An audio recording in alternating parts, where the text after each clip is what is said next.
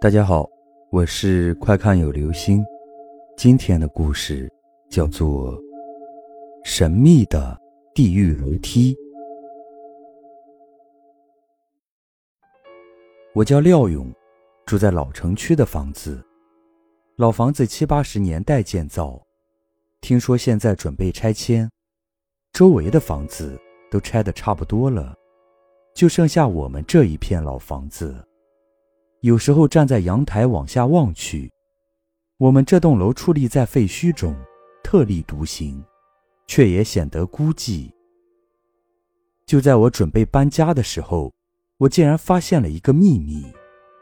这个秘密是，打开大门从楼梯往下走，会直通地狱。当我刚知道这个秘密的时候，我心里既害怕又充满惊喜。我发现这个秘密的时候。是在星期三的一个晚上，当时凌晨两点，我正在看巴西和比利时的比赛，正看到精彩时，外卖打电话让我去楼下拿外卖。这栋楼房老的，外卖员都不愿意上来，因为楼梯是木质的，踩在上面咯吱直响，摇摇欲坠，仿佛随时要掉下去。无奈，我也只好下楼拿我的外卖。要说这家餐厅还真是不错，二十四小时营业，算是为我们这些球迷做贡献了。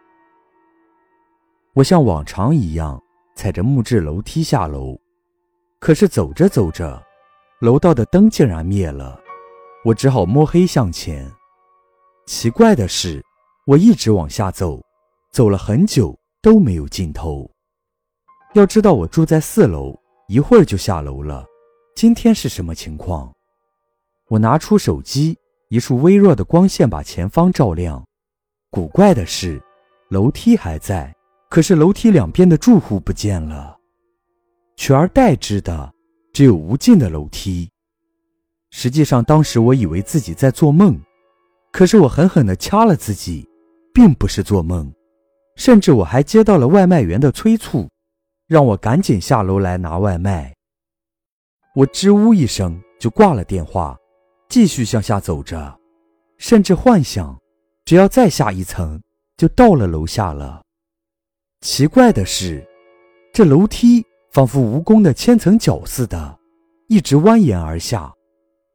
我仔细数着楼梯，走到了十八层后，一阵凄厉的哭声响起，顿时让我感到毛骨悚然。心都要跳到嗓子眼了。我意识到了，我竟然来到了地狱十八层。廖老师，你终于来了，欢迎大驾光临。一个身穿西服、长着一张马脸的人，恭敬地向我走来。我望了望身后，可是我身后并没有人。廖老师，别看了，我叫的就是你。你是？我诧异地看着眼前的马脸先生，当下并不算害怕。廖老师，我自我介绍一下，我是地狱的马面，想必你听说过我的名字。我心里咯噔了一下，震撼到了。牛头马面从来都是在小说、电视里看到的，这电视里他们的形象都是丑陋无比，可是今天一见，马面长得斯斯文文。除了脸长一些，我感到惊讶。除了诧异马面之外，从来没有人叫过我老师。现实中的我，就是工地上搬砖的小工，文化不高，默默无闻，与世无争。你好，我叫廖勇，你怎么叫我廖老师啊？马面拿出一个小册子说道：“某年某月。”廖勇救了一位落水小孩，不求回报，悄然离开。某年某月，廖勇经常看望孤寡老人崔婆婆，每月还送去一定的生活费，直到老人去世。老人去世后，把财产全部给你，你却捐赠给了社会。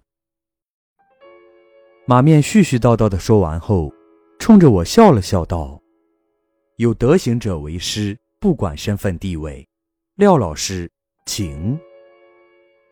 我丈二和尚摸不着头脑，跟在马面身后，也不知道他要把我带到哪里去。只是一边走一边说：“其实我做的这些算不上什么。对了，你要带我去哪里呀？”“带你去见阎王。”啊！这一瞬间，我几乎吓尿了，想要撒腿就跑，无奈双腿软得如同棉花，根本跑不动，只能在原地傻站着。这时候，马面回过头来，咧嘴一笑，道：“廖老师，我是不是吓着你了？你放心吧，你是好人，就算见了阎王，阎王都会尊敬你三分的，跟我走就是了。”这样听来，我心里稍微好过点儿，跟着马面继续向前走。我抬头望天，上方乌沉沉一片，根本看不到日月星空，而脚下黄雾弥漫，看不到脚掌落在何地，天地间混沌一片，犹如初生。终于，马面带着我来到大殿之上，上面坐着一位威严之人。此人胡须浓密，一张国字脸，浓眉大眼，很是严肃。不过见了我后，竟然客气地招呼我坐下。不用说，大殿上坐着的人，应该就是阎王了。阎王告诉我，我本该今晚凌晨命运，死因是下楼拿外卖的时候摔下楼梯而死。不过看我一生德行这么高。又是个好人，所以给我借了阳寿，不过代价是每天晚上凌晨两点要下楼来地府干一些杂物，为期三年。我爽快地答应了，并且和阎王签订了条约，在每晚凌晨两点便踏上地狱楼梯，来到阴曹地府干杂物。我做的事情比较多，比如把资料分类，写一些地府公文之类的。在前些日子，我在地府整理资料的时候，看到了我一个同事的资料，他叫做张凡。此人比较好色，却也因为好色，最终死于非命。看到这条资料后，我再也忍不住。第二天上班的时候，我就跟张凡说了这件事，谁知道他把我当作怪物一样看待，还到处说我有病。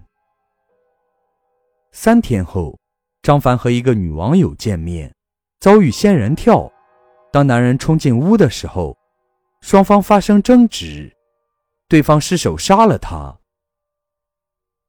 怎么说，张凡也是我的同事，对于他的死，我还是感到惋惜。若是当时我多劝他一阵，说不定他就不会死了。这天晚上，我像往常一样来到地府办公。不过我一阵唉声叹气，惹得地府的小鬼纷纷看向我。